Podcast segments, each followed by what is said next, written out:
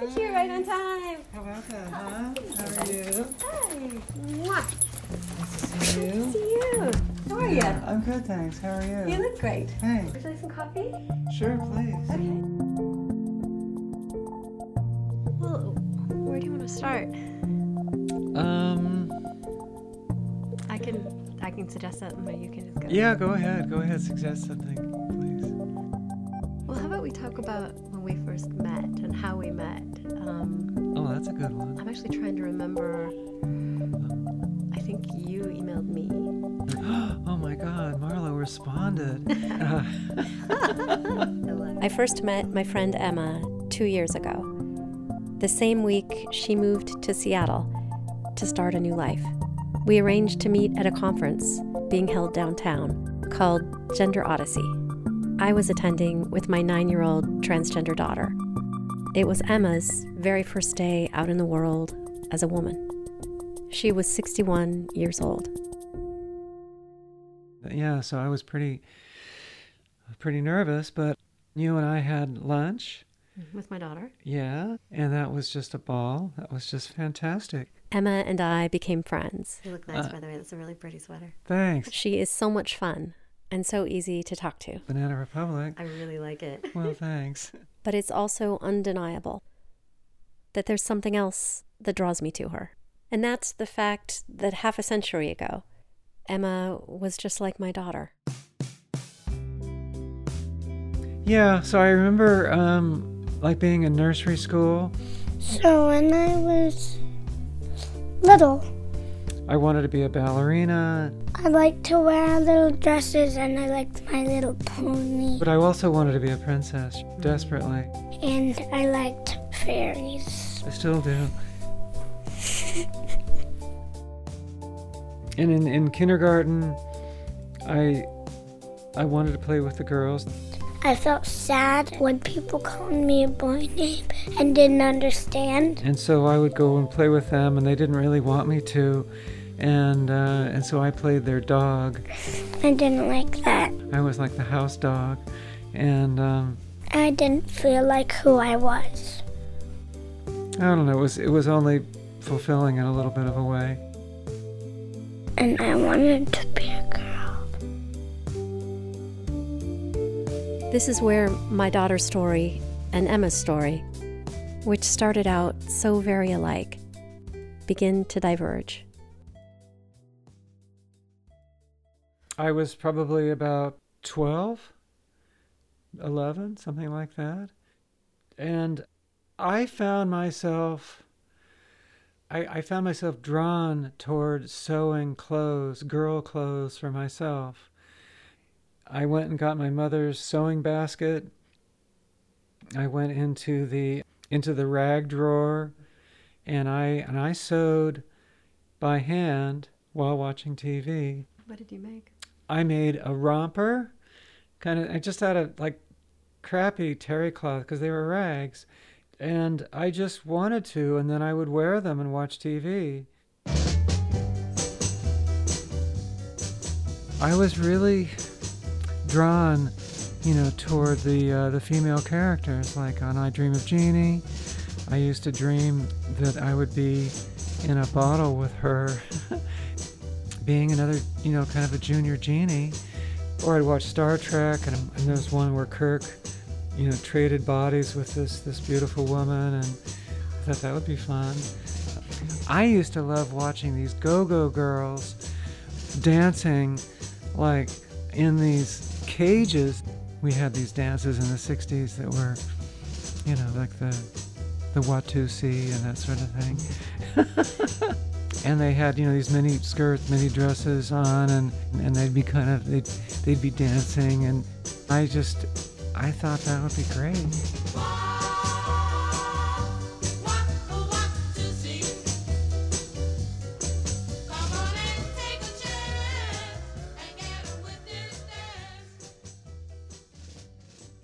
Oh i know what i was going to talk about. Uh-huh. is suicide so um i from the time when i was a child i was um i definitely had suicidal ideation From a child? How yeah. young- How young were you? elementary school. Hmm. And certainly, you know, through adulthood.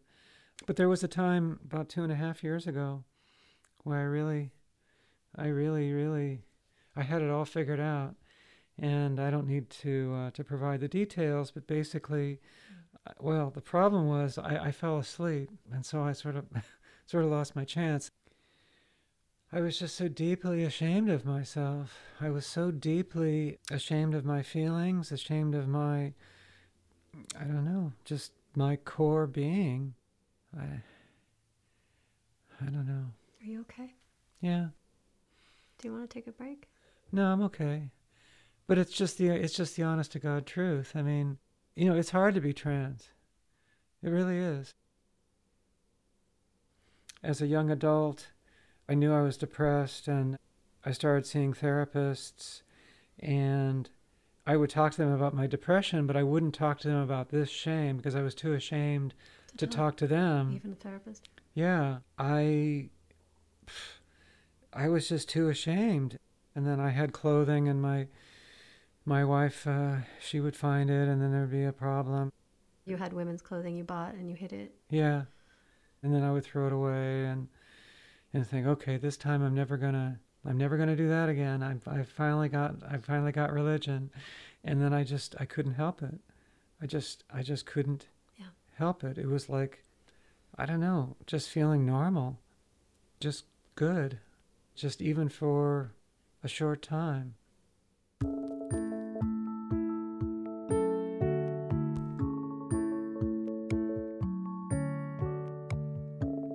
Finally reached a point where I was really doing badly and poorly in my life, and my wife, uh, we weren't doing very well in our marriage, and she said, You got to go back to therapy. And, and so we found another therapist whose name is David, and I went to him and I, I sat across from him, I'll never forget, and I, and I said, Okay. I said, This time I'm to go open kimono. Um, I said, I said, but you got to understand, this is to be really, really hard. And I said, so I need patience and uh, and encouragement. And and he goes, well, he says, I'm all ears.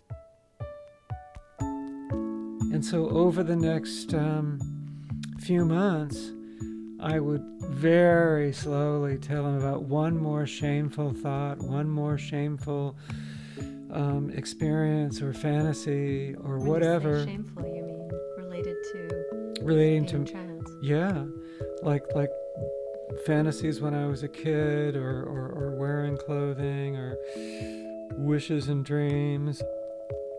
And he was a very he's a very very experienced psychologist with a PhD and so forth. And he's he's a few years older than me, so he's been around a long time. And he goes, you know, I've never had a trans client.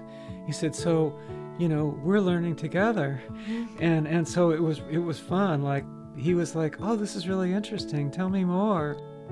Or like one time, I told him I was collecting all these clothes, and I had them in a box, and I couldn't wear them outside, you know, at that time. And uh, he said, well, why don't you bring the box in? And you know, it seemed really scary. I mean, you know, and and so I brought in the box, and I and I said, well, here's this, and he'd go, oh, that's really nice. He'd go, tell me about it.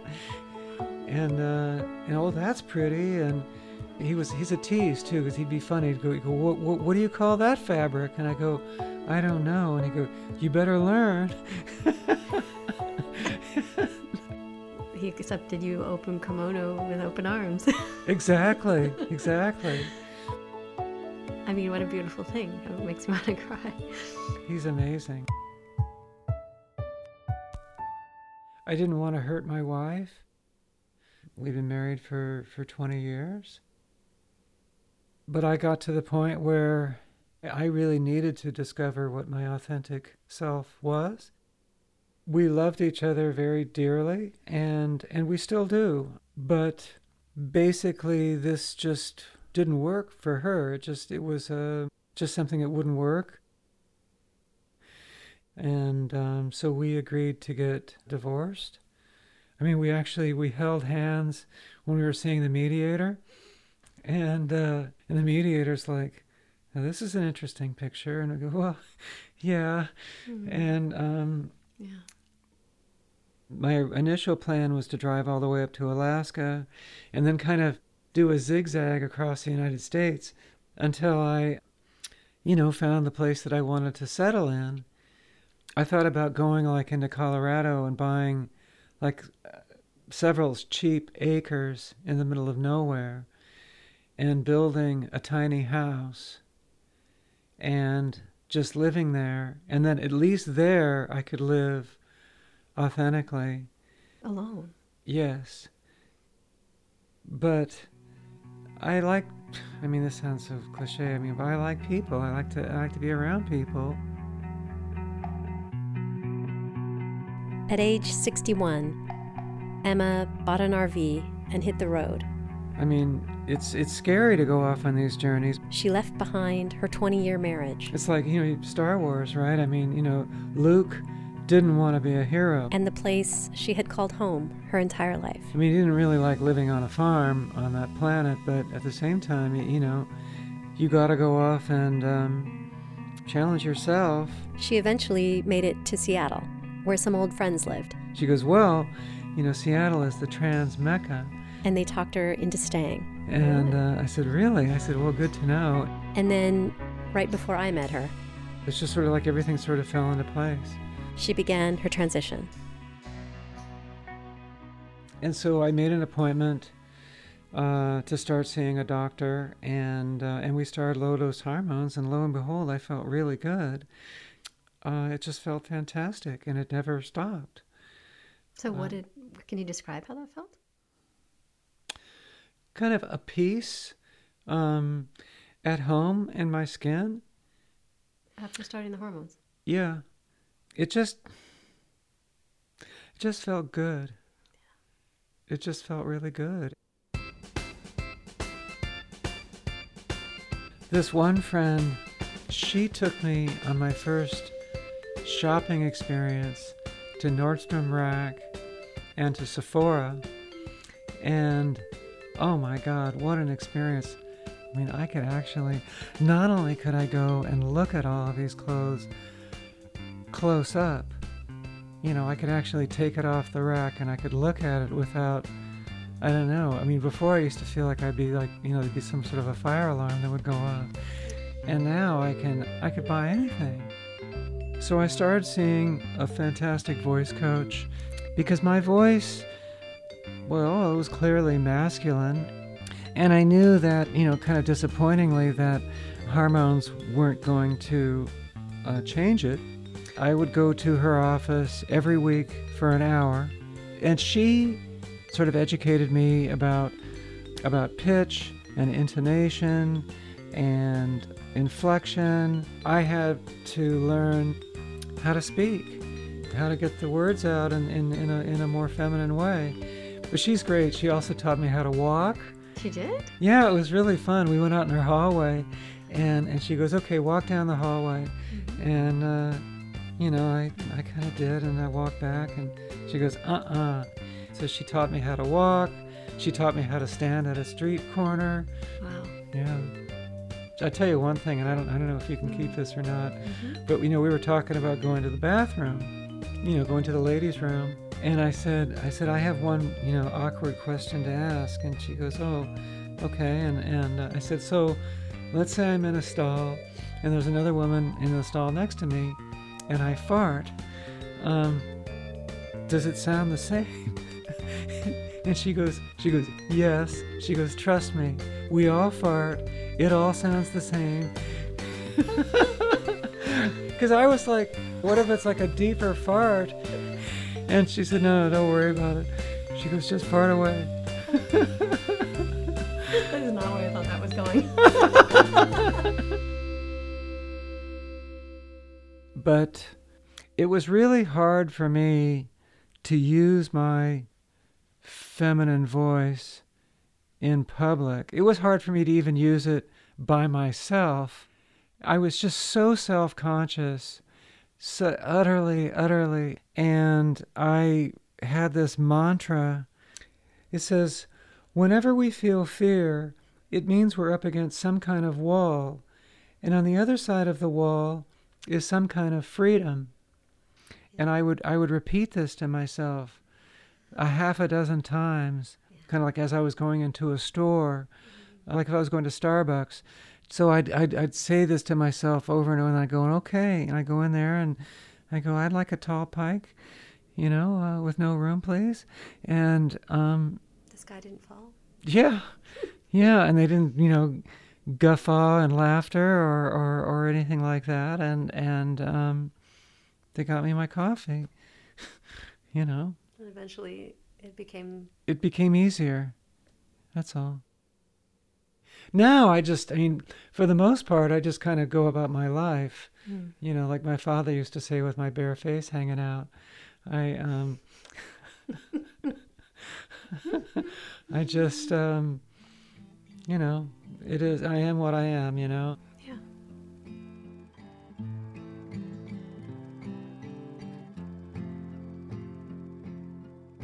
One thing I'm very sensitive about is making other people feel uncomfortable. So it's like it's like they talk about, you know, going I go to the women's room everywhere I go. I just go in there and I do my business and wash my hands and I leave. I don't I'm I'm I'm I'm sensitive about, you know, maybe running into another woman inside, you know, the the, the, the public restroom. I just don't I don't want her to feel, you know, any discomfort from my presence. How have you been received by the world so far? How's Emma been received? I would say very well. Um, by the end of September of 2017, I was presenting all the time as female. And as I would walk around, sometimes, you know, women would be walking toward me, and sometimes they'd give me a, just a big, big, big, very friendly grin, and as if kind of bonding with me in a way to say, hey, you know, I understand. Do you think they know you're transgender? Oh, yeah. Yeah, absolutely. I think that everybody does. Really? Yeah. I think so. I, I, um, yeah. I mean, I think that I frankly think that my voice is a giveaway. I think that my my face, I have a, a, a high forehead, and my shoulders are broad. My my height is, you know, is is high, um, and yeah. I was just misgendered a week or two ago at the pharmacy. The um, the gal said, and I was actually buying, um, picking up a prescription for estrogen uh, patches, and and you know I've changed my my name and gender uh, legally, so you know on the bottle it says Emma, and I'd given her my driver's license I think, but she called me sir, and um, yeah, that hurt. And uh, it just does. And it sort of it, it, it takes a, it takes a couple of days for the hurt to sort of decay. Even as we as she was very sincerely apologetic uh, after I corrected her. But it still it still sticks with me for a couple of days. Sometimes I'd see women and they I don't know kind of scowl or you know roll their eyes or something and hmm. you know what I did, which worked pretty well, was I learned to just flash them a really big grin, and then it was like they couldn't help it. They was like they they they'd find themselves grinning back, almost like like they didn't want to, but they sort of had to. Wow. Yeah, it was kind of fun. Oh my God, look at the time. Do you want to come with me to get her at school? Sure. All right. It's a pretty short walk from our house to my daughter's elementary school. When we rounded the final corner and could see the school up ahead, we were suddenly joined by other parents streaming in from all directions, and a long line of cars was snaking slowly into the parking lot. Emma paused and turned to me and said, Is this going to cause a problem for your daughter if I'm here? She offered to walk back to the house alone and wait there for us. I, all of a sudden, I was I was just sort of overcome with, you know, how is this going to reflect on you, on your daughter, because you know the other kids might notice something or ask or tease or you know kids can do that sort of thing, you know, and adults can, you know, I mean people can react, and I don't know, maybe there might be some sort of blowback. Just thought, well, you know, kind of better safe than sorry. So I asked. I felt like I was. In a way, it felt like a little bit like the elephant in the living room. Yeah. And you just kind of brought it up, and I, I, I didn't know how to respond, but I immediately thought, well, I kind of was wondering about that, but I wasn't really wanting to think about it, or Right. thinking.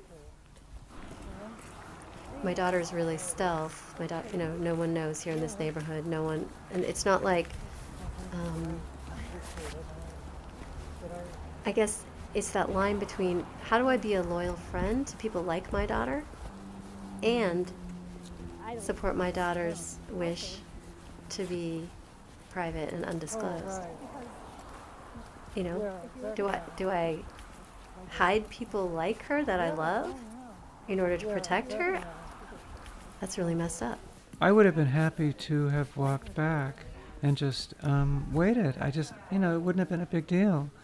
Really? I mean, Yeah. I mean, because, I mean, to some extent, I was putting myself out there a little bit too, right, with a bunch of strangers, Sure. children and, and parents and so forth. Um, and, um, I mean, so in some ways it would have been the, um, you know, an easy answer for me too, just to um, have hung, hung back. Um, and, I just felt like a heel. oh, you shouldn't. Oh, really? I just feel very conscious of not wanting to throw other generations under the bus. I'm just not seeing it as a really big deal. I think that, you know, I suppose what I would have hoped is that you would, you know, might feel that, hey, it's fine. Because if somebody else later on says, hey, that person you were with, um, are they trans? And you could say, oh, yeah, yeah, actually she is. And and then who knows, that might even open the door to having a discussion with that person. Yeah, I actually have uh, a trans friend. We're good friends. And I have others too. I'd know who my friends were, wouldn't I? Yeah. Hi, kitty cat. You did math. Hi, Emma. Mom, we did math today. We did math. So this woman brings her pet hamster to the vet, and the vet says it's dead. And she says, "I want a second opinion." So, uh, Do you see yourself in my daughter? and nudges it and sniffs it, gives a little woof and shakes its head. It's dead. The woman asks for a third, Um, for a third opinion. yeah, in some ways. And a little Um, tabby cat comes in and nudges it, I- it, and shakes her head. And I wonder sometimes if she sees herself in me. She said, and the vet says, Yeah. "You had a checkup, And I feel Labrador a special connection and a CAT scan." with her. Oh, I really do. I um, okay. I really like her. I just see her as being I can tell you another one. Really alive and and um, happy little girl. Yeah. Uh, and that would have been a lot different than what I experienced. I mean, um, It's brown. It's very shaggy. yeah, I kind of felt myself getting a little misty-eyed there. You know, uh, I mean, I can't. There's a lot I could look back on Yeah. and um, you know, kind of get mired in that. And uh, I- I'm looking forward. Wait, can I tell you another joke that's really bad and hilarious? Of course.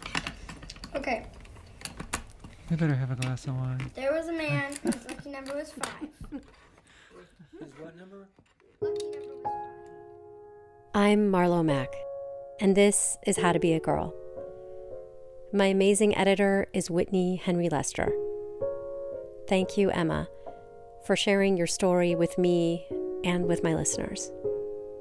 And thank you to my supporters on Patreon. If you'd like to support this podcast too, please check out patreon.com and search for Marlo Mack. We'll be back with more episodes. Maybe not very soon, but as soon as we can. Until then, take good care. And thank you so much for listening. Hey, this is our good friend Emma. This is Nice to meet you.